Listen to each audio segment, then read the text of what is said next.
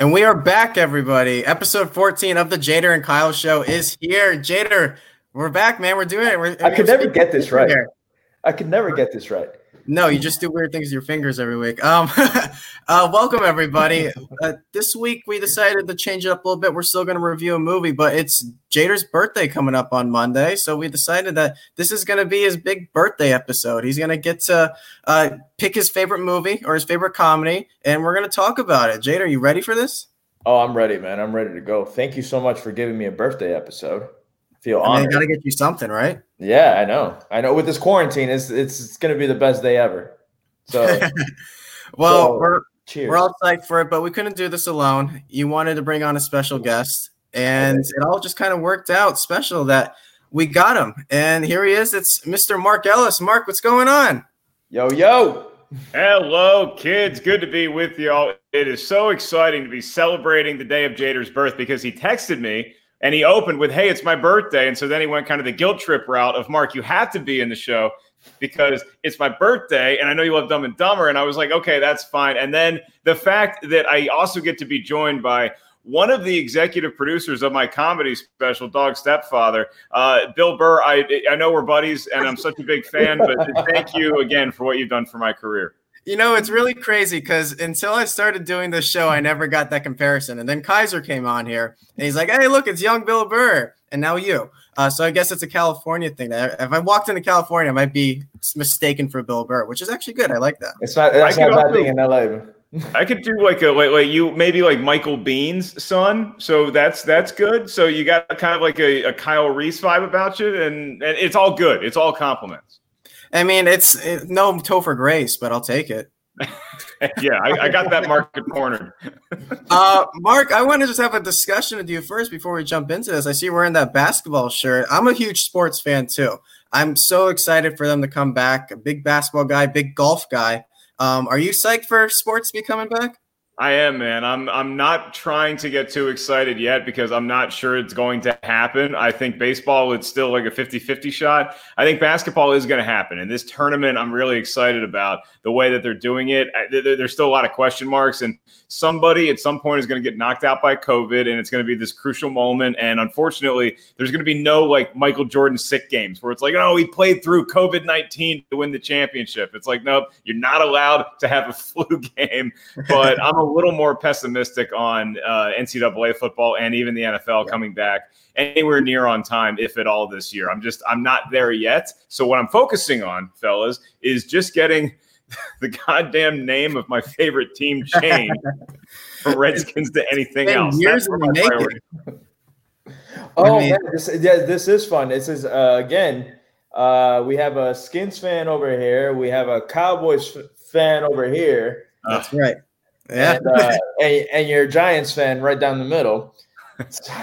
well, here I'm not sure. You can ask Molly what team she roots for, but uh, she's currently preoccupied. so. There she is. I don't think we need to bring on an Eagles fan. I think we're good there. Um, but no. yeah, Mark, Mark, do you listen to any sports radio? Like, what's your favorite show? Because I'm a big Le Batard guy. I love listening to their show every week because it's uh, like a comedy show almost in a way. Yeah, and they go ahead his bit about uh, just like the you look like this, um, like the uh, Tim Kirkson thing. Sports figures. The, the, two my two favorite ones are Larry Bird looks like an old Ukrainian woman just took off her shawl. That's a great one. And um, my favorite one of all time that I have a running joke with a number of my friends about is Andy Reid looks like the guy at the office who walks by the kitchen, sees a box of donuts, wiggles his fingers, and says, Don't mind if I do.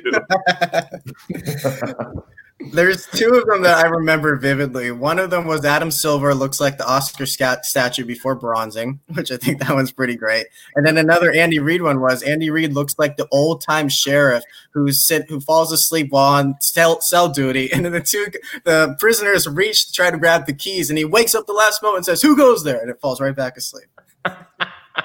It's pretty it's pretty epic man. I'm a i'm a fan of Le Batard. I my favorite uh, is the dan patrick show. Um, that's just that's kind of the one that i gravitate towards the most. I like the the casual vibe of, of the show. Uh, colin cowherd I, I can do. And so i'm really anybody talking sports you're you're gonna bend my ear. Does Cowherd look like the dad in a Cialis commercial? yeah, going to some random cover band concert and then sitting in a bathtub. I could I could totally see that. Yeah.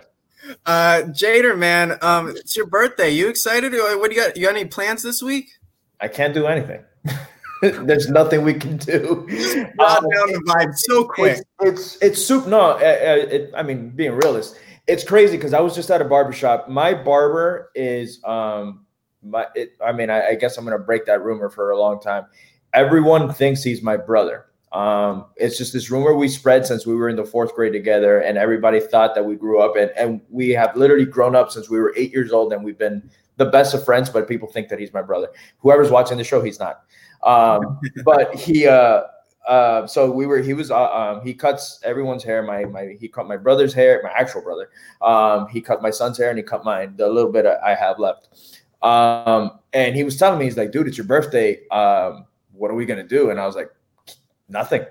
There's not much. I, I'm like, I have to be crazy selective if I want to even invite anybody to cut a cake or something, you know. I and you and he tells you, and it's not even an exaggeration. Where my birthdays are the one time a year that people decide to go out. Um, I'm lucky enough to have people that show that love for me. Um, last year we had uh, it was supposed to be a small little get together. Uh, over 60 people showed up. Um, we went, yeah, um, and then we ended up going to the year before that. My uh, uh, Steph threw a surprise birthday party for me um, at a bar, and we ended up like they were at capacity where they weren't letting anybody else in because we were obviously, you know, we were such a big group that there were like no one else. We were at capacity, so it's always been crazy eventful where everybody's been texting me like, "Hey, are we gonna have anything going on this weekend?" And I'm like, "I, I can't do anything. It sucks." Um, especially now that in Dade, where we live, Miami Dade, where I live um, they shut down all the restaurants again. Like no, yeah. nothing's open again. Everything's completely shut down. I'm surprised the barbershop was uh, was open. To be completely honest with you, um, but it, it's been it's been crazy, and I feel like this is the. I don't want to sound spoiled, but I'm like this is the first time that I'm really not going to do anything. But I'm okay with that. Like I'm okay with not doing anything for my birthday this year. I'm turning 34. I feel like a milestone is 35. So next year we'll just you know uh, celebrate this year's and next year's together. And you, you, know, I'll probably I'll probably do it out in LA with you guys, man. Hey, you know? come on out, man. Love to have you. And uh, once you get to be my age, you tend to avoid people who want to have anything on your birthday. So I didn't have any cake. I just went to the beach with uh, with this little one, and we hung out, had a good time, a couple of beers, and that was it. But if anybody who is watching, I'm sure some of y'all wish me a happy birthday, and I really appreciate it. So thank you for all the love uh, from afar. I much prefer that to some sort of surprise party disaster that then I have to stay awake for. So thank you all for celebrating my birthday the right way. You actually got some shout outs in the chat right now. We got uh, Tim uh, Timmy that he actually writes and he has a, a, channel with us. He's a big sports guy. He does the sports stuff. Uh, he wrote, "Woohoo, Mark Ellis, what's up, man? Big Giants fan here." Uh, and then I have another guy saying Yankee and Giants fan here. Uh, Mark loves the O's. Yep. And then we have uh, ZZN Zombie. yeah, Zombie saying Mark. So got some people on the chat now saying what's up, man.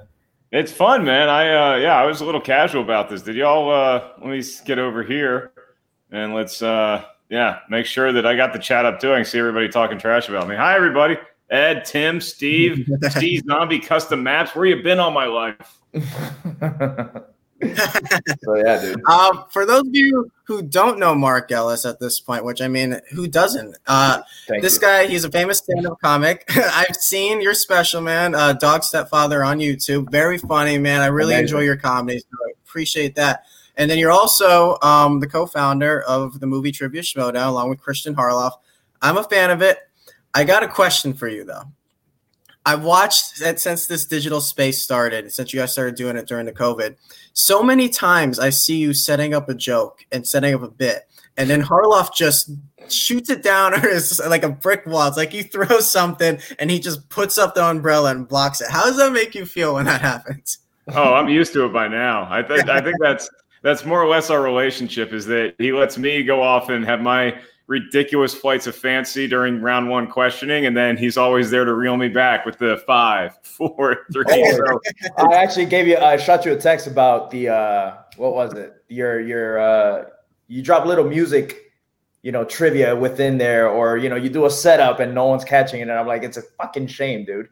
oh, I I drop a lot of uh, music, like yeah. like contemporary music references that Christian never picks up on, and I'm sure that right now he's doing a podcast where they're asking him, "Hey, you reference all these scores and soundtracks during the matches, and Mark never picks up on it." It's like, yeah, it's not my world. So yeah. Christian is totally the scores guy, and then I'm going to be your more contemporary music reference guys. So when we combine, it's like peanut butter and jelly. Doesn't look like it go together, but we make it work. That's right. That's right. And Jader, um, so you want to talk about Jader? What movie you chose to talk about this week on the show for your big birthday episode? Well, I'm just gonna get to it. we we're talking Dumb and Dumber. All right. Um, when Kyle brought up the conversation, there you go. Look, I love it when uh when when Kyle brought up the uh he's like, hey, your birthday's coming up. Let's do let's do an episode. Um, what do you want to talk about? Uh, Dumb and Dumber is not my favorite movie of all time, but it is hands down my favorite comedy, and it's been my favorite comedy since the first time I saw it. Uh, crazy enough, when I was watching it, I could my show my show my son. Um, he's turning uh, he's turning um, nine next Saturday. He's July 18th. Wow. And um, yeah, yeah, yeah. No, back back to back. Say okay. Gambit wants to say what's up, guys. Say hi, Gam. now I gotta go get my dog. I mean, what are we doing All right. All right. So um, I was watching the movie and I don't feel like it's appropriate for him. Funny enough, I did see it at his age because that uh, that movie came out in '94 and I was eight years old when it came out and I saw it in the theater. Um, so, anyways, I um, I went ahead, I saw the movie, and I was watching it last night. I, there's some scenes where I was like, fast. I've seen it enough to you know review this movie with my eyes closed. Um, but this kid was cracking up watching this movie, and I love that it had the same impact on him as it had on me, especially you know the the uh, the infamous toilet scene, which we'll get to. Um, but again, there's a bunch of movies that I, I, I wanted, I could have reviewed, you know, and um, Dumb and Dumber, it, it's something we haven't, we haven't really done comedies. We've done one comedy so far. Um, and I, I need to talk about this film. I feel like this movie is like a forgotten gem. Like when people mention their favorite comedies, it's barely mentioned, believe it or not. Um, a lot of people mention newer comedies for some reason. And I, I feel like newer generations feel like Jim Carrey is overrated and that's who I grew up with, you know. So for me, he's like a comedic god. Um, so I just wanted to shine a little bit of light on this movie, and who better than you two fine gents to uh, do this, go on this venture with, you know? Well, I think that's an interesting discussion that you're touching on there, Jader. Is the forgotten gem? I don't think it's forgotten. I think a lot of people do bring it up.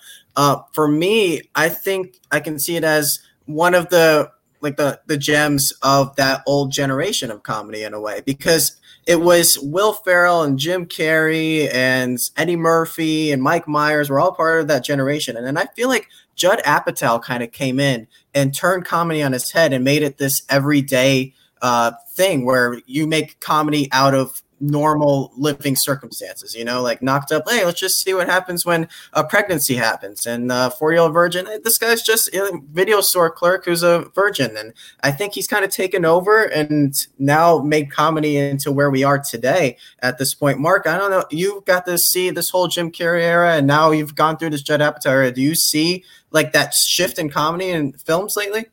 Oh, 94 was a great year for one young, chubby Mark Ellis because when I was 14, when this movie came out, Jim Carrey had Ace Ventura in the beginning of 1994. Then he had The Mask in the summer of 94. And then Dumb and Dumber came out Christmas of 94. And so it might still be the best year anyone has ever had in the history of cinema. And it's interesting y'all bring up the different styles of comedy that we've seen just before Jim Carrey hit and since then because Jim Carrey hit like a comet. Nobody had seen anything like Jim Carrey hitting since Eddie Murphy on Saturday Night Live. And when Eddie Murphy went to movies, Eddie's movies like the Beverly Hills Cop and Trading Places Coming to America, they were procedural and they weren't the it, the comedy didn't really come from being a spoof movie necessarily, but spoof movies were the other huge comedic genre of the yeah. 1980s because you had Airplane in 80, you had the Naked Gun series, you would have Top Secret, and then in the 90s, the spoof genre started to play itself out a little bit. You still had some gems in the early part of the decade like Hot Shots. Yeah, Hot Shots and Your Naked Gun, the third third yeah. Naked Gun, which Naked I still Gun. enjoy. I, I thought the Naked Gun three was fun. I like I like it yeah. a lot. And so. and you can still get a lot of laughs out of those spoof movies, but Jim Carrey's films, especially Ace Ventura and Dumb and Dumber, were kind of a marriage of the Eddie Murphy style and the spoof style kind of all coalescing together. And then eventually Will Ferrell came in and you had Vince Vaughn and you had uh, Judd Apatow kind of take the reins from that in the 2000s. But Jim Carrey dominated this decade that we're talking about in the 1990s. Absolutely. Yeah, if you think about it, you said, you even said 94 was those three films, which, you know, he's notoriously known for, which in my opinion, one of it, like his better films, right? But just a year later, you already had the sequel to Ace Ventura. You had When Nature Calls and Batman Forever at the end of 95. So you had five monster hits in a, in a two year span. That's insane of the just how colossal he was in the 90s, you know? For an actor, and, you don't really see that too much. Um, like for a director, you could say Spielberg's '93 is up there with Schindler's List and Jurassic Park. Park. But that's the only thing that comes to my mind that I really think was comparable to Jim Carrey's '94. Um, because it's tough to get hit after hit after hit, especially someone at his level who's getting offers right and left. And comedy's so difficult to be able to interpret from a script. It's mostly improv at this point. You read a script and then you just throw in lines. And I did some research here. Jim Carrey threw in a lot of lines, just as you guys would expect.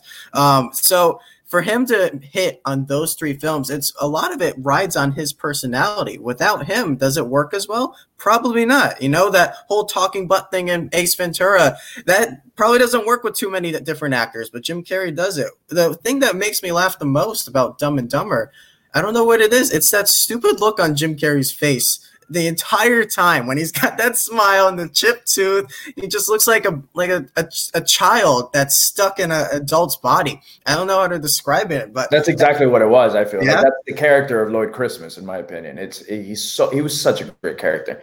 But um what uh what was i going with that? The it, it's just jim carrey himself man. Uh another movie i know we're coming off the rails here but i actually saw liar liar this week as well. I was just you know, I saw Dumb and Dumber. I'm like, I'm gonna watch Liar Liar, and it's just you can tell that that movie was improvised.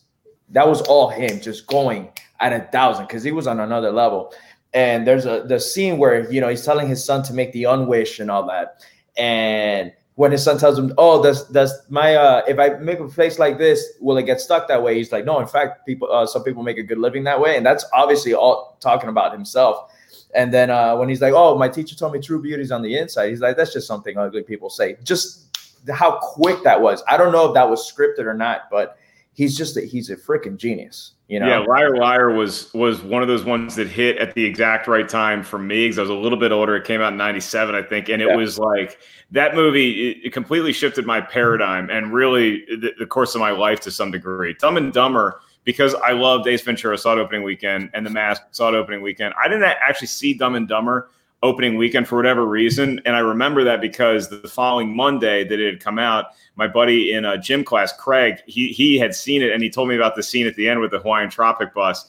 And I just remember hearing it, being like, "Oh yeah, Dumb and Dumber's out. I got to go run and see that." So I saw it that week, and and it's just it, it ranks up there now looking back, I think it's probably if it's it's it's borderline top five for me, but it's definitely yeah. going to be in the top ten comedies of all time for me. Yeah, yeah. No, same thing. Um, we we usually on the show talk about we were we've been talking about Tenet and you know the pushbacks and the pushbacks and all that, and we say that if you're gonna open the movie theater again, you know Christopher Nolan's the way to go because his films are are events. You know they're completely they're epic. Um, that was Jim Carrey for at least for my family in the 90s. So whenever um, I Ace Ventura is the only one I didn't see opening weekend because I had no idea who the hell he was. Yeah. It wasn't until Ace Ventura, you know, caught what whatever that you know the ball that it was on that my uncle went to go see it and then he mentioned it to my mom my mom's like all right let's go let's go watch it she had no idea that it was going to be as crude as it was again we're talking 94 I'm uh, I'm like eight, nine years old, eight eight years old actually. Uh, so my mom had no idea that you know how for a PG-13 movie it, pushed its limits, you know. Um, so again, an eight-year-old watching these movies, so she's you know the way I was laughing in that theater, my mom was just laughing with me, and she's like, "Man, I love that he loves this guy." So then, Mask came out. We saw that opening weekend. Uh, Dumb and Dumber, I actually got to see opening weekend, and it's been like that. With I, I remember Ace Ventura: When Nature Calls. I was there the very opening night, that Friday night that it came out before your midnight releases. Before you know, it was eight o'clock. You had to make the freaking line to watch the freaking movie. Um, but I was there opening weekend. Cable guy, so on and so forth, and the rest is history. You know. But, I wasn't uh, there was for opening night of any of these movies. yes, you were not born, sir. Where were you born? 97. Oh, so liar, liar. I wasn't seeing Liar, Liar, Liar, 97. I think I think I was watching Teletubbies at that point, which you know is a bad part now to look back at. yeah. Um, so that kind of brings up how Jim Carrey was like the the movie star. Like it's hard we don't have that anymore if you think about it. Um, people like to throw out Tom Cruise and Dwayne Johnson and Leonardo DiCaprio I think that's really. it. I don't even think Dwayne Johnson's the draw anymore at this point. The Rock, uh, but it's more. He puts, he puts butts in seats, man. He definitely does. Does he though? I mean. Uh, I think he does, man. I think, I mean, again, like you know, with the French franchise, it made money. Obviously, when he was when he was uh with Fast Five, Fast Five is the first one that started making those billion dollars. You know, it was like um, 2011 though, or 12. Like it was a no, while. I, no, I, I get that, I get that, but I'm I'm just saying. And then you, uh, what that skyscraper movie, which I still haven't seen, um, but that mm-hmm. that movie that movie made uh, that movie made money. Jumanji, you know, it was obvious. It obviously, you know, it's a uh, a known. Uh, I don't want to say franchise, but it was a beloved film, you know. And after the passing of Robin Williams, a lot of people were shitting on that movie. I remember, uh, and then people ended up watching it and had fun with it. I was one of them. I actually had fun uh, watching Jumanji. I had my yeah. issues with it, but overall, it was, it was a fun film. I think a lot of times it's nowadays it's more the franchise, and then a star can add something to a franchise because certainly The Rock is known as franchise Viagra because he can take a property that's successful somewhat and then he'll elevate it to another level. But when you talk about Jim Carrey, he's he was doing movies that we, really didn't even know what the hell the premise was. We're going to see it because Jim Carrey is in something, and that's why people were a little turned off when he was in the Cable Guy because we all went to Cable Guy thinking, oh, it's going to be silly, Dumb and Dumber, Ace Ventura, Jim Carrey installing cable, and it's like that old South Park joke of Rob Schneider's a carrot. It just you could put him in anything, and we would go see it. And then Cable yeah. Guy was was a dark turn. I remember even some of my friends went to go see Man on the Moon, not knowing that he was it was the Andy Kaufman story. They just thought it was Jim Carrey being a a crazy cut up and they left halfway through like what the hell is this and they just didn't understand what it was and so if you have like a comedy now it's usually based on the premise it's, it's super bad was sold not on the stars but because it was these kids trying to get beer for a party with a fake yeah. ID or uh, wedding crashers. It's just a great premise more so than like we're going to see this one individual star.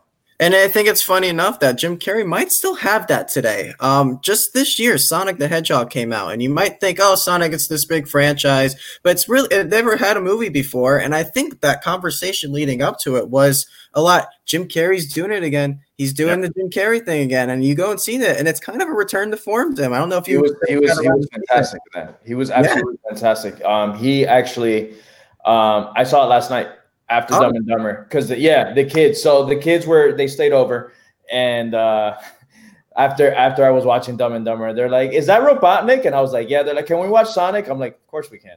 For the freaking 90th time, yes, we can watch Sonic. But um, it's funny. Uh, Kyle and I actually interviewed um, Ben Schwartz off that film, and uh, he he was he was fantastic. Uh, and one of my questions to him was, "How did it feel working with with with Jim Carrey, and he was like, I grew up watching him as well. So imagine it was working with a role model. You know, yeah. What, Jim Carrey made me feel like a kid again. Like when, when I saw Sonic, it was it was I only wanted to see Sonic because Jim Carrey looked like it was the old school Jim Carrey. Yeah. And it was, it was, it was the, the guy, the guy still has it. He still got the fastball and it was just, it, it was really wonderful to watch shift and focus here a little bit. Let's get to the other side of the coin, and that's Jeff Daniels. Uh, yeah. So I have some interesting details we'll get to when I when we get to that segment. But I mean, Jeff Daniels, he's not the first guy you would have thought of to put in for Dumb and Dumber. He, which that's another. Actually, let's do this right now. Casting what ifs. This is one of my favorite segments we do in the show. Um, Steve Martin, Martin Short turned down these roles, which I thought that would have been absolutely very interesting. A completely different movie, I feel. I think a lot of these are different. Yeah. Um, also have the first choices right here. Nicolas Cage and Gary Oldman in 1994. Cage and Oldman as Harry and Lloyd. I don't know how that movie goes. I think I think Gary Oldman could have done this because Gary Oldman in The Professional, I think that character just a little dumber would have uh, worked in this film. Nicolas Cage, yeah. I think it'd be a little too ridiculous, and that's the thing about Dumb and Dumber is it's ridiculous, but it walks the line of being way over the top. Uh, that you don't, it doesn't lose itself halfway through. So I think, uh, I think Gary Oldman actually would have been pretty good in this. Um, who well, else? Gary Oldman's great in anything. That's true. that's that's fair point.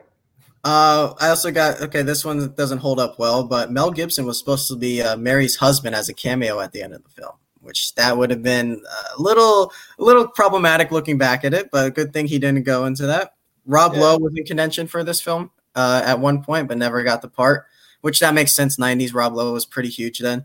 And then yeah. here's one that you guys are like: Eddie Murphy and Mike Myers were both considered for the role of Lloyd.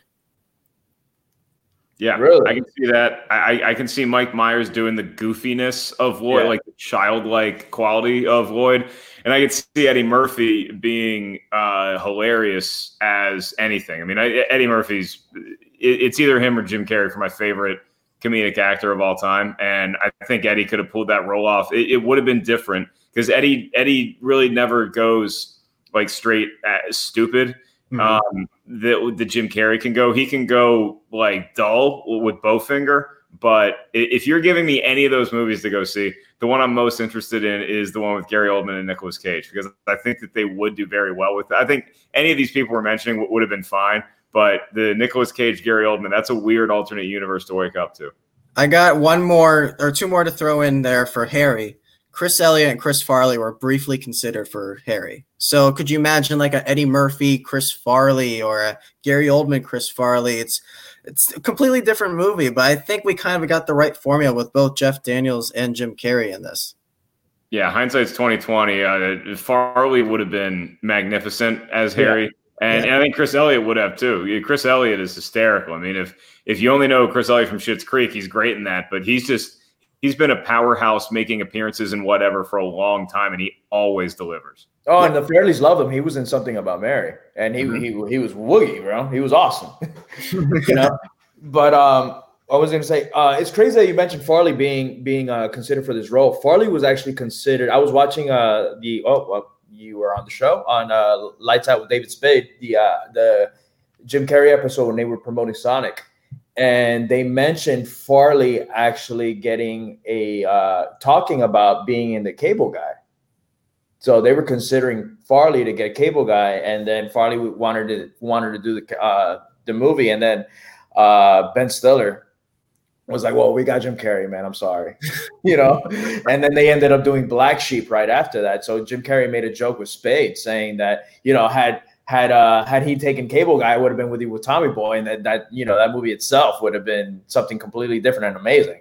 Um, so it's crazy that that they had considered him for Dumb and Dumber as well.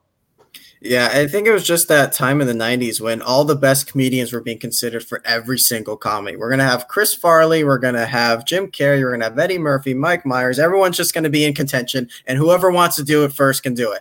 And that's how it kind of feels like with the 90s. Nowadays, I mean, who are our big comedic actors right now? I don't really know if them. Jason Bateman, you could throw in there. Will Ferrell's still trying, but I don't think he's hitting as well as he used to.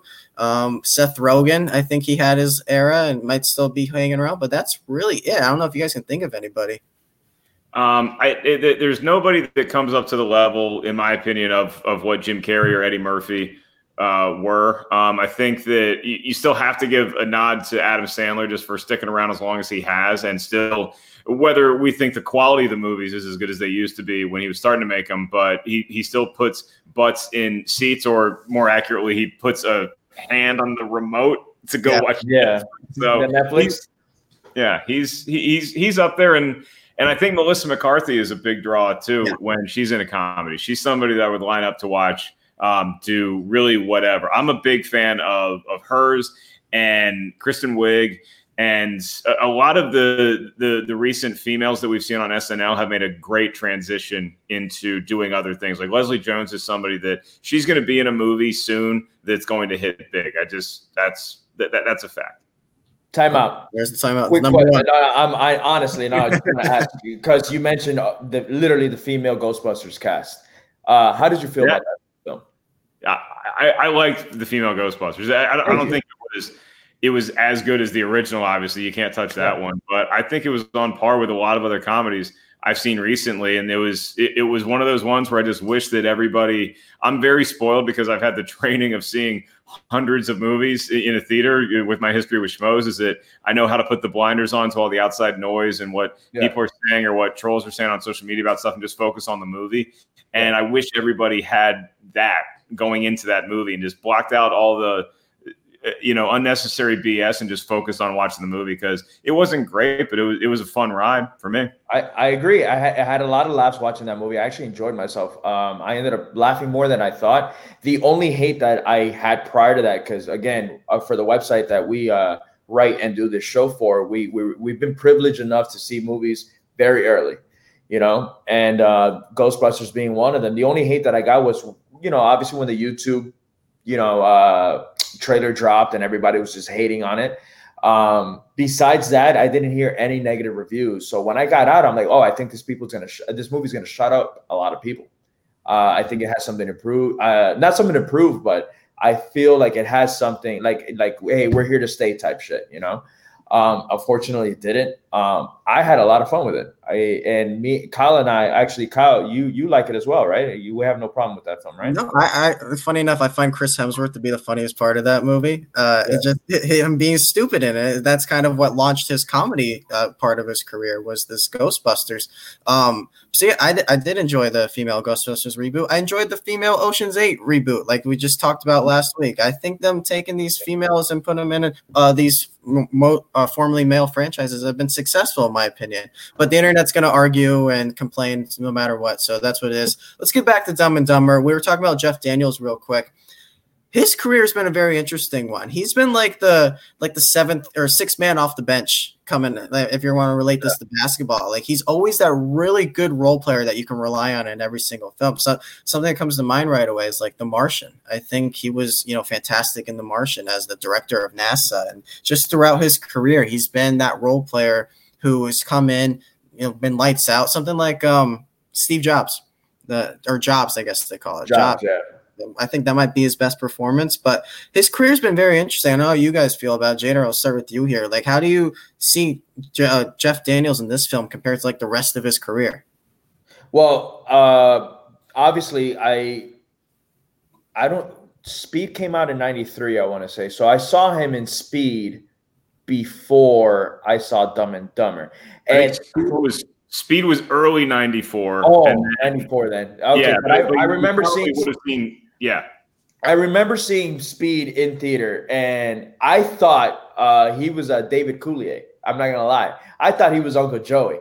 So as a kid, I was like, man, Uncle, they blew up Uncle Joey the whole time. I'm like, this is crazy. And then I saw him, and I always thought Dave Coulier and and uh, uh, Jeff Daniels looked the same. I apologize, Mr. Daniels, if you're watching this show. but um, but his career, yeah, I feel like his career uh, has been up and down. Obviously, one of my favorite things, um, because yeah, it, it definitely was because I remember seeing Speed before Dumb and Dumber for sure. Um, anywho, uh, having having uh Jeff Daniels like seeing his career where every, the one thing that actually does stand out for me with Jeff Daniels is uh the newsroom. A lot of people didn't watch that show. It's an HBO show, and I think he was so fantastic in it.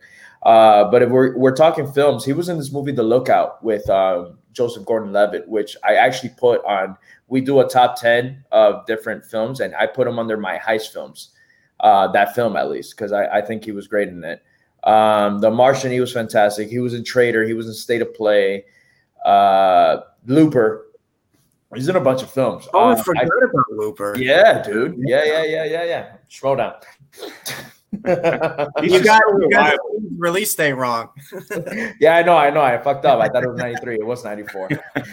Um, He's just Hey, such a really- reliable actor. Like, like a- anytime he's in anything, you know he's going to deliver a great performance. And I, I don't know when I first became conscious of who Jeff Daniels was. I knew who he was going into Dumb and Dumber, and I'm not sure if it was like just seeing an ad for something like uh, the, Butcher's Wife, or he had a and a, he hosted SNL when Farley was on it, and they did a the Chris Farley show sketch. And maybe that's that's where I first knew him. But it's funny that you bring up Speed because I think I saw Speed like the day after I saw Dumb and Dumber because I had oh, rented. Speed and because um, it was out of video update by then. So I think I saw Dumb and Dumber. Then Jeff Daniels, very different. He can do a role like Speed in his sleep and be great at it. And he's yeah. obviously a great, accomplished dramatic actor. And on Broadway, he apparently crushed it as Atticus Finch in To Kill a Mockingbird. But wow. this role that he's in in Dumb and Dumber, I cannot overstate how unreal great Jeff Daniels is in this movie to be as funny as he is. Because when you look at this on paper, like, okay, Jim Carrey is going to be the the funny one, and Jeff Daniels is going to be the straight man. They're both the funny one. And for Jeff Daniels to see the year that Jim Carrey had just had and to just go toe to toe, toe to toe, exactly, just as funny as Jim Carrey in 1994 is one of the greatest things you could say about a performance in the history of talking pictures. Yeah, agreed. Agreed. Um, I don't feel like they without without Jeff. I'm sorry, without without Jeff. That they were me. No, they couldn't do that movie uh separate. Mm-hmm. I'm saying like that movie was made. It uh Jeff, Jeff Daniels was there just like Jim Carrey was there, and they were going toe to toe. And it's crazy because I'm like, who has the better lines? And if you look at one and you look at the other, they're literally just right there, there, there, there, going at it, going at it, going at it. There's a scene where Jim Jim Carrey is cracking you up, and then the, the next scene it's Jeff Daniels doing his thing. It's it's an incredible thing. Um, let's hop into the categories and let's start talking about it. Jada, you're just mentioning scenes. Let's do best scene. Uh, this is just your most rewatchable favorite scene in the film. Um, I'll, I'll go right away. The whole Jim Carrey dream sequence to me is just very funny. I, I, don't I don't know what it is about it. It's just this movie's ridiculous, and then it's like now let's see how this dumb guy's thinking inside of his head, and just when he's inside the restaurant, and then the martial arts guy comes out, and he's beating up the waiter, and between the crotch, it's funny. It's just like it's when they take it to another level. So that's the scene I go back to the most. Mark, what's your favorite scene in this film? It is so hard to lock down one scene yeah. that is my favorite. One that just strikes me as funny on this particular day is when him and Harry get the idea as a gag to put hot peppers in the burger, and then ends up killing him. and the way that they're laughing at him when he's on the ground the way that Jim Carrey takes his finger points right at his face is just great. It's probably a tie between that one and when they're first in the apartment and we get to see the dramatic chops that Jim Carrey and Jeff Daniels have too briefly when they're talking about how they're they're sick and tired of being a nobody. That scene is great and it actually is a little emotional, but it also has huge laughs in it. Jada, yeah again it's it i just love so many scenes in this movie. Again i can probably if you put it on play right now i can go word for word with this film. Um i one of the thing okay so when they're hitting the road trip first time ever right after the scene that mark just said that they they're hitting there the song starts everything's happy. He's doing the whole running thing and he goes, I, I, feel like I'm running at an incredible speed. And then when he tells him the whole, hey, I got a few extra bucks, he's like, where'd you go? He goes, oh, I sold some stuff. And he's you sold my dead bird to a blind kid? like that for me kills me every freaking. He's like, I took care of it. And, you know, you have that, that, that scene. Um, you know, uh, when they're reading the map, just little one-liners that they say in this film. Um, and I feel like We'll, we'll get to the lines the in a second. You, yeah, the more you watch it, I know. The more you watch it, though, I mean, again, uh, the scene where he's like, "Oh, you know," he's like, "According to the map, we've only got about two inches." That kills me every time that that, that, that, that plays. The scene where they're talking about Freda Felcher in the hot tub, which Mac, uh, I mean, Mark has in the background. There you go, that that background right there, and he's like, I don't know. She gave me some uh, stuff, talked to, uh, told me I would. Um, fuck, I'm crushing the line right now. Um, mentioning stuff that I wasn't listening. I don't know. I was paying attention to her. Like little things like that. That just you know, just it, it, it gets to me. But the scene for me that always gets me is the date between uh, Jeff Daniels and Mary, or with, with Harry and Mary. So the whole tongue thing, his eye, his tongue getting stuck, And then when she's trying to be all cutesy with him, they building the snowman. You know, he doesn't know how he does the incorrect snowman. Like I had to tell my kids, I'm like, oh, he was silly. He put it in the bottom instead of the top. He's never built a snowman before in his life because the kids were watching the movie with me last night. Couldn't explain to me what the carrot and the two, you know two eyes were really representing. And then when he uh, grabs like when she's being playful with him and she like throws the snow at him and he's like, what the hell? And he just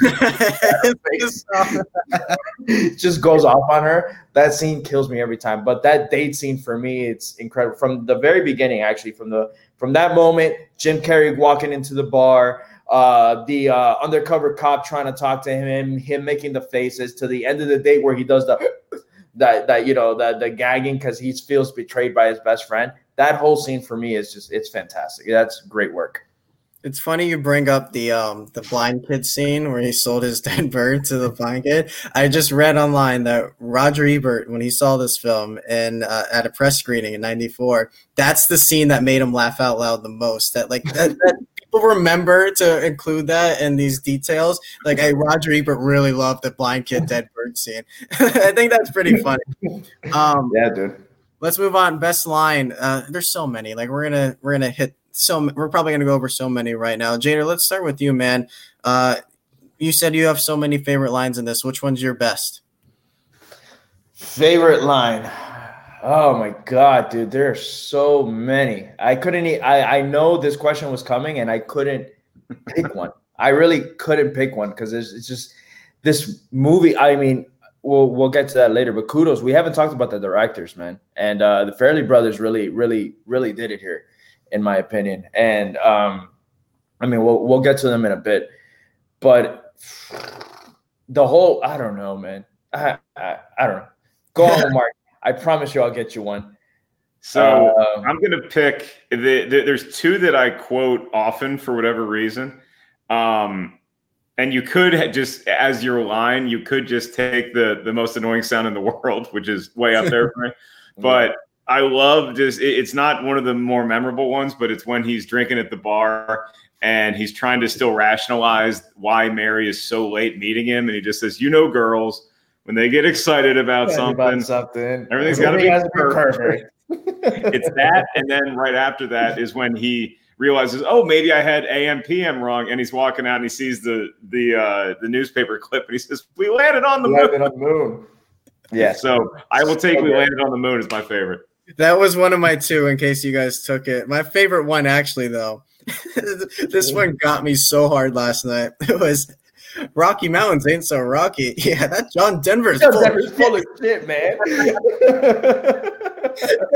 I was that was the one time when I was really out loud laughing, like, hey, "Shut up, Kyle!" oh no, man! Oh, dude, it was so funny.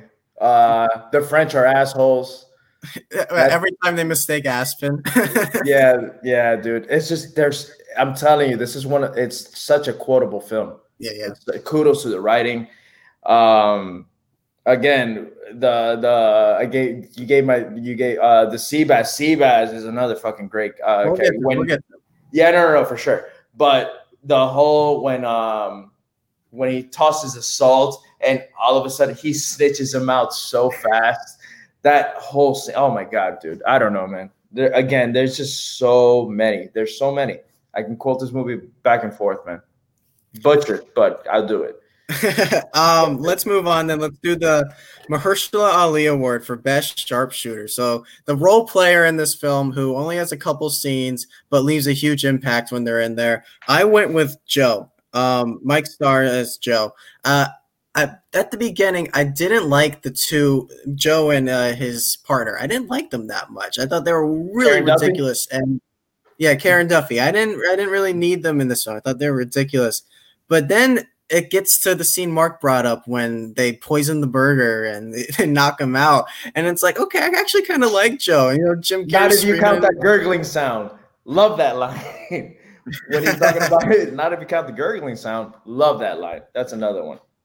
I, yeah, so I think I, I, go Joe here. I'm not because I, I don't think this movie is really about the role players. It's about the two, and there's not really too many to pick from for the rest of these uh, award categories that we're going to go through. But for me, I think Joe is the one who stood out the most for Mahershala Ali Award. So, Mark, who do you got here for this?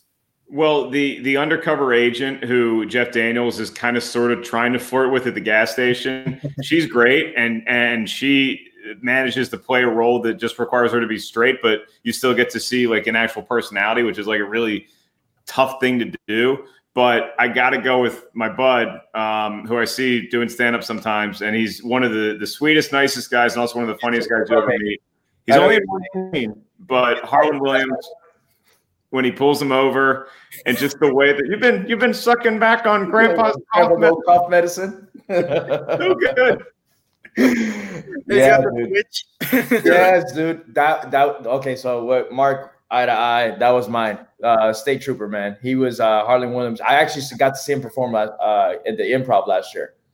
Um, he was great.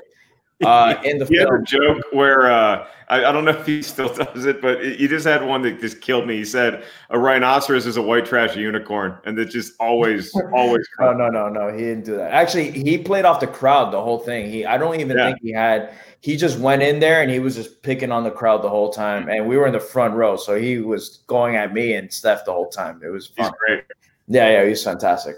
Um, but yeah, that was my pick as well. Uh, it was between him and Seabass. Uh. Seabass was great, but for me, the uh, Seabass that Seabass scene never made me laugh as hard as the state trooper scene for me because that it was like uh it's cardigan thanks for noticing the pullover scene everything about that just makes me laugh so hard so for me it's it's uh it's harland williams as well See, it's funny because now we move on to the Bill Murray Award for best cameo for oh, shit. You're right. God damn it. That was that was my best. Seabass for me. The Seabass is the best cameo. He's in two scenes in this film, and he is he's such a presence.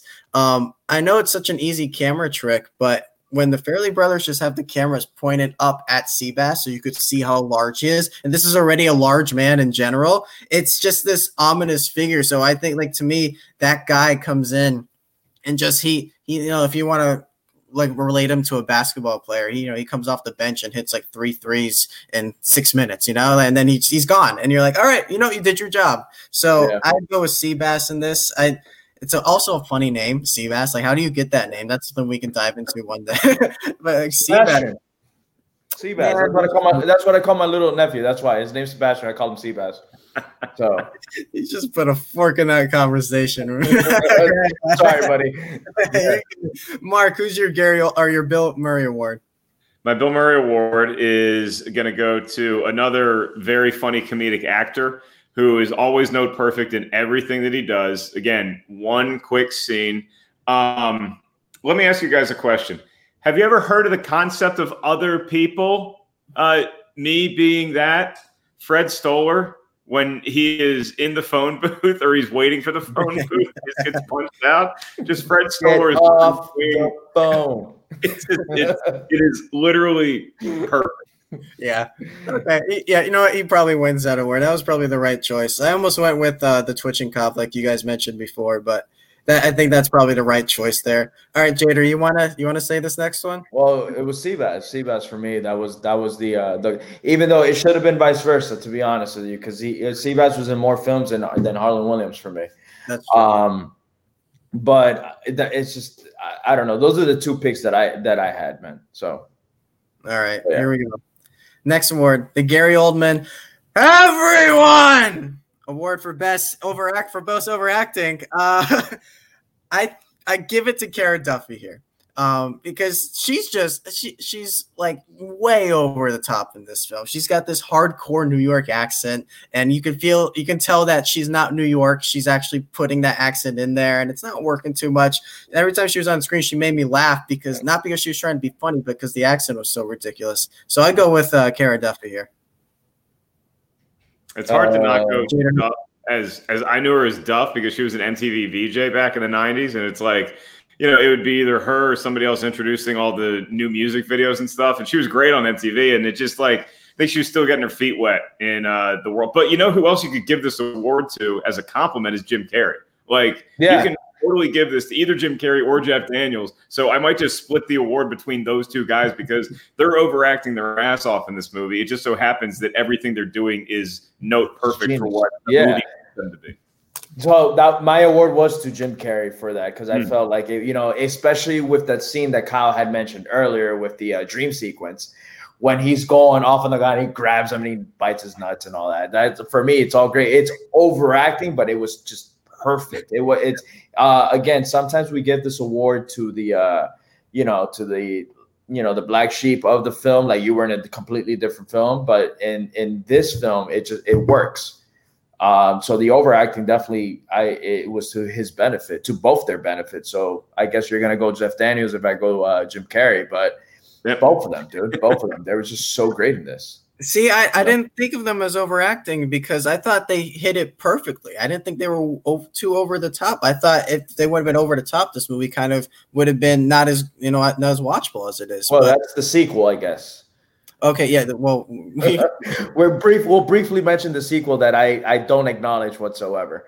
but, uh, but I'm yeah cool with the sequel. I'm I'm cool with the sequel. It, it was it was just so nice to see them and occasionally have them make me laugh again. That uh, that I'll take the sequel. But I, I think that overacting sometimes, usually, it, it's not a good thing. But in this, you can look at what's written on the page and you can perform it, or you can really just go over the top with it. And even if they're not consistently doing it, they're doing it when they know it's going to make us laugh harder. So you know, like like Jim Carrey, it, does is he overacting when he's when he's running after the bus at the end? Yes, and it's Yeah. hysterical. yes, yeah yeah it's usually it usually is like we like to say eighty percent uh, compliment, twenty percent insult for this award here, but it's still fun. uh, let's do. I some, right, right before we get into that, Kyle, let's uh we kind of been ignoring the chat, man. I feel terrible. Uh, Oh, so we have like we're gonna go a little bit back. Someone said uh that's a lovely New Jersey. Oh, accent you have there, New Jersey. Love it. They're quoting quoting the film. We have somebody that I guess when we were talking about comedies or uh, earlier comedy, somebody shouted out Mel Brooks, which is a genius in my opinion as well. Love Mel Brooks films. Um, this one's for you, Mark. It says, Mark, I was at the Houston event and even at the comedy club helping take pictures of you and the fans near the end of your second set. It was great meeting you, bro. Oh, thank you, Uh, man. Thank you for the that thanks for the effort during the show. Glad you enjoyed it. that's actually uh, Zombie Custom Maps. He's on the very next comment too that says "Top Secret is a great comedy." Top Hey, secret right. is great, which which it is. He is there's I detect no lies there. Uh have Tim uh that said I wore out my VHS tape of Ace Ventura. Yes, I am that old. Uh Ozzy Ro- uh, Ozzy Rosenberg, shout out to Ozzy, that's my boy. Uh I remember actually fil- uh actual filming of uh Ace Ventura on the beach. Um and then I guess we were talking about Kyle being young. He's like, damn, Kyle, I graduated in 1997. Uh, I got a shout out, Jay, about the? Hurricane. uh, I love Cable Guy. Uh, he was a great Sonic. Uh, I also did a lot of improv. Eddie Murphy in Trading Places is fantastic. Uh, what else we got? Uh, Maps again saying, "Haven't seen this movie yet, but I'm going to watch it tonight." Yes, So- yes, yes. This is the this is the point of this episode.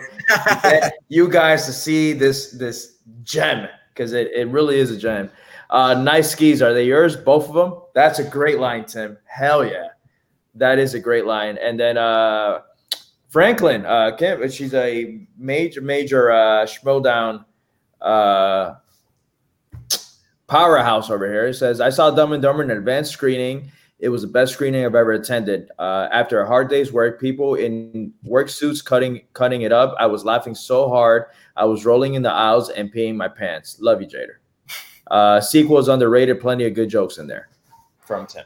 So, All right. all right. I have some very thank you to everyone for commenting along. It's been a lot Thank of you. fun here. I got some interesting details, uh, a lot of funny things that happened during the filming of this. Uh, the most annoying sound in the world scene was not in the script. That was completely improvised by Jim Carrey. And then they're sitting Wow. in the car, and the guy's in the middle. He's like, "Want to hear the most annoying sound in the world?" Jim Carrey coming up with that, it, just, it works really well. Genius. Um, Something Wild is the movie that Lloyd is referring to when he's talking about uh, getting someone else to pay the bill, which is He's the movie in that Daniels Jeff started. Daniels is in the movie. Yeah, yeah, yeah. I knew that. I knew that. was a lot of fun. Um, oh, Jim Carrey wanted Jeff Daniels to be in this film, but no one else did, which is you know very you know very interesting. So they purposely offered Jeff Daniels fifty thousand dollars to act in this, which you looked at as an insult, but Jeff Daniels took it uh, because he wanted to be in this film that badly. So thinking they thought he would decline it, he took it anyways, and the rest is history. On the other side of that, Jim Carrey was offered seven hundred thousand dollars the week that Ace Ventura came out, mm-hmm. and then Ace Ventura came out, shot it up to seven million. So uh, yep. Jim Carrey hit oh, it. We had another shout out from Mark. I'm, uh, I'm sorry. It says, "Is that Mark Guns and Roses Ellis?" And that's uh, John Kaiser. I'll take it, Kaiser. The jungle is right here. Yeah. Uh, what else we got here? Okay, I think this one's pretty funny. Clint Eastwood told Jeff Daniels that he lived through the bathroom scene before himself, and that he actually found it pretty funny. We never talked about the bathroom scene. No, no, I know, I know, and it's one. I honestly, I thought it was going to be mentioned like from the get. To be honest with you, that scene, and I told you guys earlier in the episode, had my son rolling yesterday of laughter, where I think he rewinded it maybe a good, and I'm not exaggerating, maybe a good 10 times where he would just rewind it, crack up, rewind it, crack up. And he was like this, and he looked at me, he goes, Daddy, this is the funniest thing I've ever seen. Yeah, you know? that scene is so instrumental in the movie because as a kid, like me and my little brother would try once the movie came out, you know, uh, to rent, we would try to get my family to watch it. And we knew that they were going to look at this as like, oh, these kids don't know what real comedy is and who's oh, this new yeah. guy. And we knew that if we could just get my mom and my dad, my, my my grandma, my grandfather, everybody who was watching the movie, if we could just get them to that scene, that they would love the movie. And we did. And it was just one of the most rewarding experiences I've ever had watching a movie with other people that I've seen before, but they've never seen it because I thought they'd love that scene. And just the sound my dad made watching that movie is just like it, it, it just it's I, I thought that that movie might have killed him. I I can actually echo that. Um, so I'm from uh, Nicaragua, right? That's where my family. I was born and raised here, but that's where my background is from. And my mom, during my early years, would just every summer just ship me out and just go to Nicaragua for two months. I would do my my summer there. I would come back literally a week before school, spend a, week here, and then go back to school. Uh, what that that um, Dumb and Dumber came out late '94, so '95. I was uh, that summer of '95. I went to uh, I went to Nicaragua, and you know they. I've been obsessed with movies since I was a kid. So every time I would go over there, my poor uncle, now like in re- you know in retrospect, thinking I would always drag him to the video store, and I would make him rent like five six films to like watch over there, and they would be uh, they wouldn't be dubbed. They'd be English with you know Spanish subtitles, and I was going crazy looking for this film. So I remember I was like, "Oh, it has to be out. I have it at home. I just it doesn't have the Spanish subtitles, uh, but I know I know well you're gonna like it." And I was doing a literal trans uh, translation of what Dumb and Dumber. So it's like estúpido y más estúpido, like type shit, like stupid and stupid. So I was trying to find that film, and the, every video store was like, "What are you talking about, kid?" Um, finally, we ended up finding it through because it, they one video store had it. I was like, "This is it," and it's in Spanish. It's trans. It translate. It translates to uh, a pair of two idiots. That's yeah. what the uh, that's what the movie is called, A Pair of Two Idiots. So we ended up renting it, and the same thing. I ended up putting on my whole family not uh, in Nicaragua, and we ended up watching this film. They were cracking up watching this movie. um, so it had the same effect to the point where after that, my uncle's like, "What other movies has he done?" And then we ended up renting Ace Ventura. That whole summer, it was all Jim Carrey films. It's fantastic. So I love that you brought that up because I, I was able to share the story. That was great. Uh, we got we got two more here, two more interesting details. Real quick, John Hughes actually wrote the first draft for this script, uh, which is not something I would have expected for John Hughes to be a guy who make this comedy, but it's uh it's it's all it's mostly improv here, so you can see why it, pro- it probably wasn't his draft that they used. And then finally, Jim Carrey met his wife on the set of this film. Yeah, so I think that yeah, it's something Holly, he yeah. can hold on to.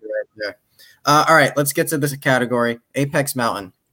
The part in this anybody's career where they're at the peak of their powers, where they can do whatever they want. It might be their best performance, might be their most uh, popular movie or most popular year. Who hit their apex mountain in this film? Farrelly Brothers for me, at least. This was a fairly apex. Um, they had gems. Don't get me wrong. They worked with Jim Carrey later with uh, in Me, Myself, and Irene, which is fantastic. They did something about Mary, but for me, nothing has ever topped Dumb and Dumber for them. I feel like this is just uh, again. I know that Apex doesn't mean necessarily their best, but I feel after this they got to do whatever the hell they wanted, which they did. They did stuck on you. Um, but uh, but I feel like this is where they they really outshine, uh, not outshine themselves, but they really shined with this film, and I don't think again as great because I love as much as I love this film, like I I can uh, literally word for word uh, something about Mary as well, which is fantastic. But I, I don't feel like they that magic, that lightning in a bottle. I think this that is what Dumb and Dumber is. Um, at least the Farrellys. I, I think the Farrellys. I would give them their Apex Mountain. It would be there's something about Mary. I just yeah. feel like it be, because you could just let Jim Carrey and Jeff Daniels go forever, and it's not that the cast of there's something about Mary isn't talented because they're great, but I think that that was a little more the Farrelly's hand of guiding the action okay. and setting up scenes for laughs as opposed to just letting these two idiots do whatever they want and we're going to get something good out of it. But it's very close. I think Jim Carrey, it's certainly in the discussion for his Apex Mountain, and I'll say Lauren Holly too. I, I, think Lauren Holly, not only because it's her most popular movie, but I think she's great in it. I, I think that she is somebody yeah. that when you see this movie, you believe that these two guys are going to go across the country. You know what their life is like, but you also know that this amazing woman walked into one of their lives and that this is what they would do and it would be worth it in the end. So I'm going to give it to Lauren Holly. I mean, weren't you in love with Lauren Holly at the end of the film? Because I was the, I, you know, there's something about Mary indeed. I, was, I was not. I was not. Is she? That's a question we could throw out. Is she a good wife?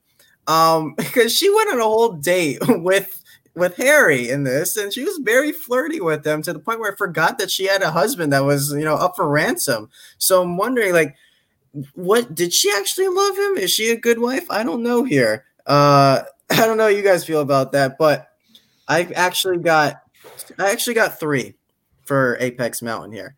You guys mentioned two of them. I think the Farrelly brothers definitely is someone we can talk about. You could go back and forth with, like you said, something about Mary, or you know, we have to bring it up. Green Book, Green Book won them their Oscar, uh, especially Peter Farrelly. So it's something that's a part of their history. I know people are very iffy on that film, but it won them their Oscar. So there's a discussion there. And then Jeff Daniels Jeff Daniels, uh, what what is his best movie? I mean, think about it. What is his best acting role? And people might give it to the newsroom, but I feel like that Dumb and Dumber is the movie that people really remember him for the most, right? I think so. I, I yeah. think that, that that movie is the one that most people have seen. Again, it, it, it's it's tough to put that performance up against something that he's done in like the Squid and the Whale or something like that, is because they're so different. But I think that the achievement of Jeff Daniels in this movie is is its own apex mountain. So I'm not going to necessarily say it's the best Jeff Daniels has ever been, but what he did in this, it's like you know, it, it, would be like Kobe dropping 81. It's like, was that his best game? Well, he scored the most point. I don't know if it was his best game, but it certainly is something that we're going to be talking about for a long time. Yeah, and you get that anniversary of Kobe's 81 every single year on ESPN. They always talk yeah. about it. So when we look back at Jeff Daniels' career, like we said before, he's a role player in every single thing he does. But in this film, it feels like he was really one of the driving forces. And then that brings me to Jim Carrey. I think 1994 is his apex mountain. Um, you could say Eternal Sunshine of the Spotless Mind because that is his best performance. But I think this is the peak of peak of his powers right here. Like he's not. No one's ever gonna have a year like this again, unless you know you want to throw. Maybe I just thought of. I just thought someone off the top of my head. Uh, Florence Pugh had a great year last year with Fighting with My Family, Midsommar, and Little Women. Not yep. near Jim Carrey's like, his level, but I think that's someone we need to look out for. Um, J- Scarlett Johansson had Endgame and Marriage Story, com- and Jojo Rabbit all come out and last Jojo year. Rabbit, so that, yeah. yeah. Um, when we when so we review I, uh, when we review uh, Eternal Sunshine. We'll get Christian on the show. really? No. no, probably not. Probably not. Yeah, he'll take that bait. If you have with, with Eternal Sunshine, he'll take that bait. Okay. Yeah. Hey, it's worth a shot. Hey, it's my birthday um, again. So I, no, I, no, but honestly, no, I, I agree with you, Kyle. I agree with you. Uh, Jeff Daniels is is one that it's true. Besides his uh, amazing award. Oh my God, Siri just turned on. Sorry, guys. Get out. Richard. Um, but uh, besides speed, I mean, does anybody else remember him from anything else? And it's Well, like I said, Jobs. I think Jobs is something that he's incredible in, and uh, The Martian. I remember him in. Martian uh, Looper. You forgot about him in Looper, and I, it's one of those you know um, characters that with me, it's it sticks with me. Um, he's So- got a series coming on Showtime later this year called The Comey Rule, where he's you know part of the Trump administration and all that. So that's gonna be very interesting to see coming up. Um, let's get to the final category though. Who won the movie? I think this is pretty easy for all of us, right? Yeah. Um, Oh, I- if I'll, I'll hear y'all's answer and then I'll give mine. You, All right. Go ahead, Kyle. It's Jim Carrey. To me, it's Jim Carrey. He's the one that we see. We start off the movie with his stupid little grin, and we end the movie with, uh, with you know, him running towards the bus. He, he's just what I remember when I think of this film. Uh, I I think I know where Mark's gonna go on this, but I'm going Jim Carrey on this. Jader, are you saying the same thing? Same, same thing for me. Um, again, I went to go see this movie because of this man, and the reason why, again, this not I don't, and I don't take anything away from Jeff Daniels because, like I said earlier, he, he went toe to toe. He really did go toe to toe with this man, uh, which again is that he was just established that same year. You know, so let's say like no one saw Ace Ventura, no one saw the mask, but they went to go see. They're like, oh, what that? Like again, like my uncle in Nicaragua, where he was like, what else did this man do? And I showed him Ace Ventura and I showed him the mask, you know. Um, but for me, it was it was it, it- Jim Carrey was the reason why I went in there, and it's still again, you know, twenty something years later, almost thirty years later, uh, this movie still has a direct direct line to my funny bone. Watching it last night, um, I didn't need to see this film. I really didn't. Like I've seen this movie so many times where I'm like, I can review this again, like without without watching it. But I wanted to, and it it happens again and again where I'll still crack up on the same uh, same time, uh, same places. I recite the lines, the whole nine. Um, but Jim Carrey for me is that character. I feel like he just he you know he he brought it to 100 while Jeff Daniels was like at a 99 you know, he was right there with him. But my my answer for me is it is Jim Carrey. You know, fellas, when you get to be my age, sometimes when you lose, you really win, and when you win, you really lose. And I think that Jim Carrey was such a dominant force in 1994 that anybody being in a movie with him, it, like, yeah, Cameron Diaz was in The Mask, great, and Courtney Cox was in Ace Ventura, awesome. But for Jeff Daniels to enter that movie at that time in Jim Carrey's career and where Jeff Daniels was in his career, and the fact that we're both talking about them equally, it's it's a tie. And for Jim Carrey to have a tie, it means you didn't lose. For Jeff Daniels to have a tie means that you went toe to toe with the champ. And even if you think Jeff Daniels though it wasn't quite as good as Jim Carrey in that movie, it's like Rocky because Apollo Creed at the end of Rocky wins the match. He wins the boxing match, but Rocky was the true winner because he went toe to toe with the champ. And so I'm going to give it to Jeff Daniels. It's a great argument there. No, and you can't really absolutely. go back at it because it, he's right. J- Jim Carrey's one of these unbeatable figures when we think about it. And for someone to be right at his level, yeah, yeah it, it is a win. That's a win right there. So I go with that. I got two trivia questions for you guys here, like a three and a five pointer, if you guys want to answer them. All right. Okay. Ready? What is the name of the pet company that they're trying to form? Uh, I got it. Uh, Okay. All right. Let's go. J- Go ahead. Jader, do you want to say it at the same time? All right, one, Here, two, I'll, I'll give you a countdown. Okay, three, two, one. I got mutton worm. cuts. No, wait. W- w- Which one? Mark got it. Oh my god! I thought you said the the sheepdog. I'm sorry. I got Dude, worms. No, I got it. While you were saying your answer, as I got worms was coming out of my mouth, I'm like, wait, wait a minute, am I wrong? And I'm like, no, no, no, wait. No, he no, said, no, no, no. He asked, what You're the name right. You're right. You're right. You're right. You're right. You're right. I got worms. It is. It's That's what I'm gonna call it. I got worms. You know, we're talking about actually- doing a worm farm. You mean an ant? No, it's farm. actually- worm farm. we have we have worms is the actual answer. So we're close here, but we have worms is the actual answer. Wait, when? When did they say we got worms? No, It's um when he's talking to the limo driver, or when he's the limo driver. When and she's he's talking when he's talking to when he's talking to uh when he's talking to Mary. Yeah, no, no. He he, he says I got worms. I got worms, isn't it? Did I hear it wrong? Okay, Yeah. You probably did, sir. that's a challenge right there. All right. um, Okay, but here, Finally- because because I got that one right. Let's Time make out, time out, time out, time out. Sorry. I just got I don't know if you saw you don't know if um right here in the chat, Maria uh Chacha Trave- Traveso. That is my mom, not my actual mom, but my best friend's mom that he passed away, and that is he's dear to my heart. And she just wrote, "I love Jim Carrey. He is the best." And I know her, um, uh, well, her son, my my best friend, him and I grew up watching Jim Carrey. Dumb and Dumber was his favorite movie as well. So every time I watch this film, it's it's it's dear to the heart because uh, I miss my buddy. So I love that she's watching this show right now. Mom, if you're watching this, I love you. Hi, Maria.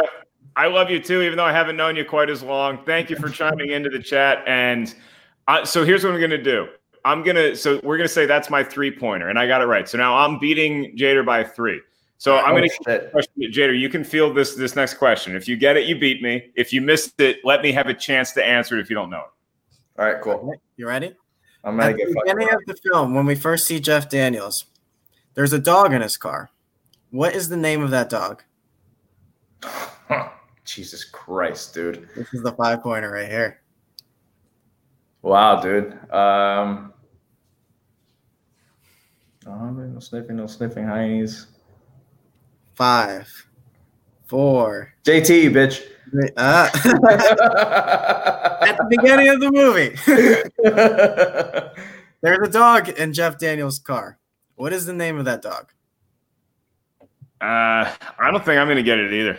Smooches, bro. I don't know. Rascal. Rascal. Oh, Rascal. Um, final thoughts on this film, guys. Dumb and Dumber. Uh, let's start with you, Mark. it's a landmark piece of comedy and it will live on as a monument to why we love going to the movies to laugh. Jim Carrey in 1994 was a comedic force unlike anything we'd ever seen. Jeff Daniels matched him, went toe to toe with him. So it's an achievement from somebody who loves making people laugh to watch how great they are at it in that movie. And the film is the rarest of comedies where it can transcend generations and not be a time capsule movie. It's not, oh, well, you had to be around in that time, or, oh, well, they were talking to you, so you had to. This movie is going to be talked about for generations to come, long after I'm gone and long after the world has been nuked and it has been rebuilt back up in the book of Eli that survives the apocalypse. One of the great movies of all time that will be mentioned in that tome is Dumb and Dumber, and I fully champion that cause. Agreed. And and again, I go back to saying last night where I showed it to my son very cautiously because uh, I don't know if it's just me because I didn't grow up. I didn't grow up with any restrictions. I've said this on the show a million times. Where the first movie I ever saw in theater was Lethal, Lethal Weapon three. Uh, my mom gave zero fucks about me. I saw Terminator two in theater and you, you know, I was I was a young buck when I saw these. My mom just never cared. Um, if they had any uh, nudity or anything sexual, you know, she probably covered my eyes. But other than that, violence was a go. Uh, yesterday with my son, seeing him laugh the way that he did, uh, must have felt how my mom felt with me when I saw the movie in the theater, where she was, I, where I was cracking up and she was laughing with me even though she probably thought some of the things that were happening were a little crude for an eight year old. Um, but my son, again, turning nine next week, he was eight when I showed him the film.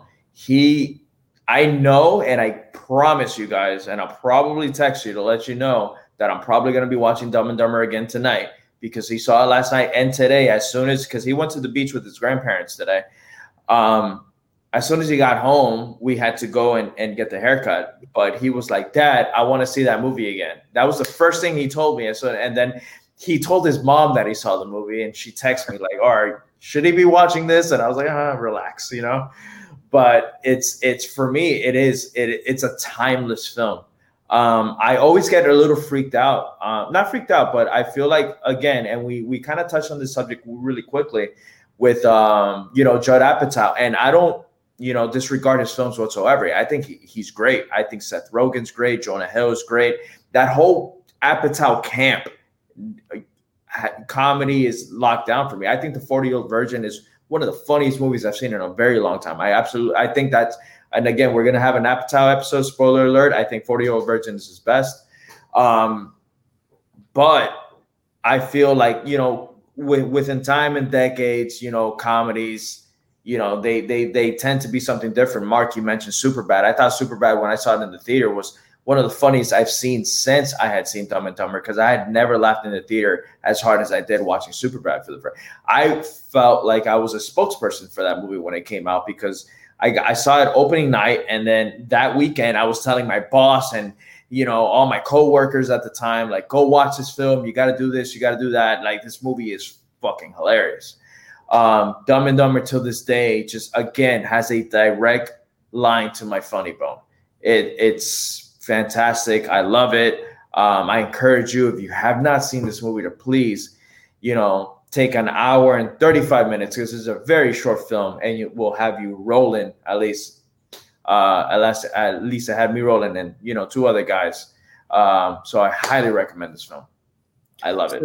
So comedies it's very tough to transcend generations. You have films like a airplane or caddyshack or um, even today i think things like 40 year old virgin like you said and Super Bad.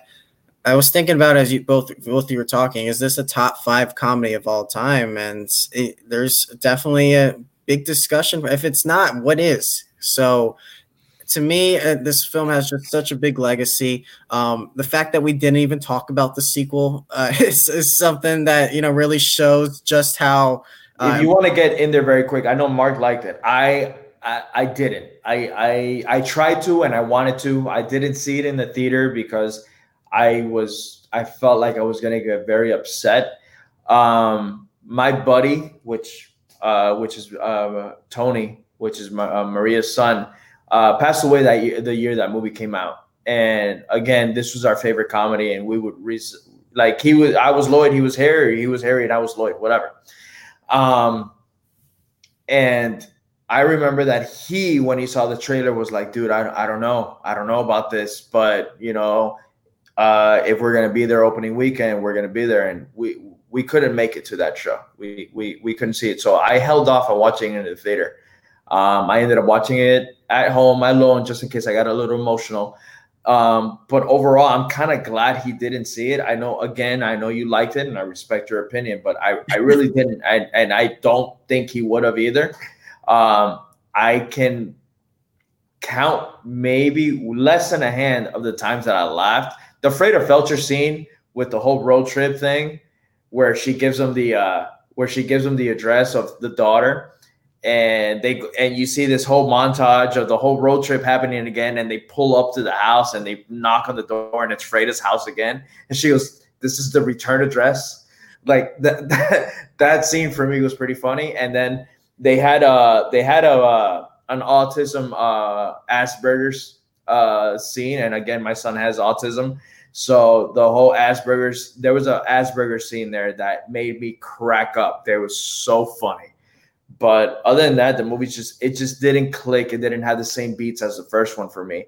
Um, until this day, I have not seen Dumb and Dumber, which is the prequel. When I, I haven't seen that one. No.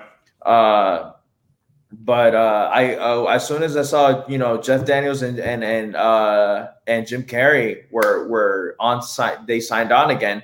I was all about it. I was hoping that it was going to be great for personal reasons. I couldn't go see it in the theater.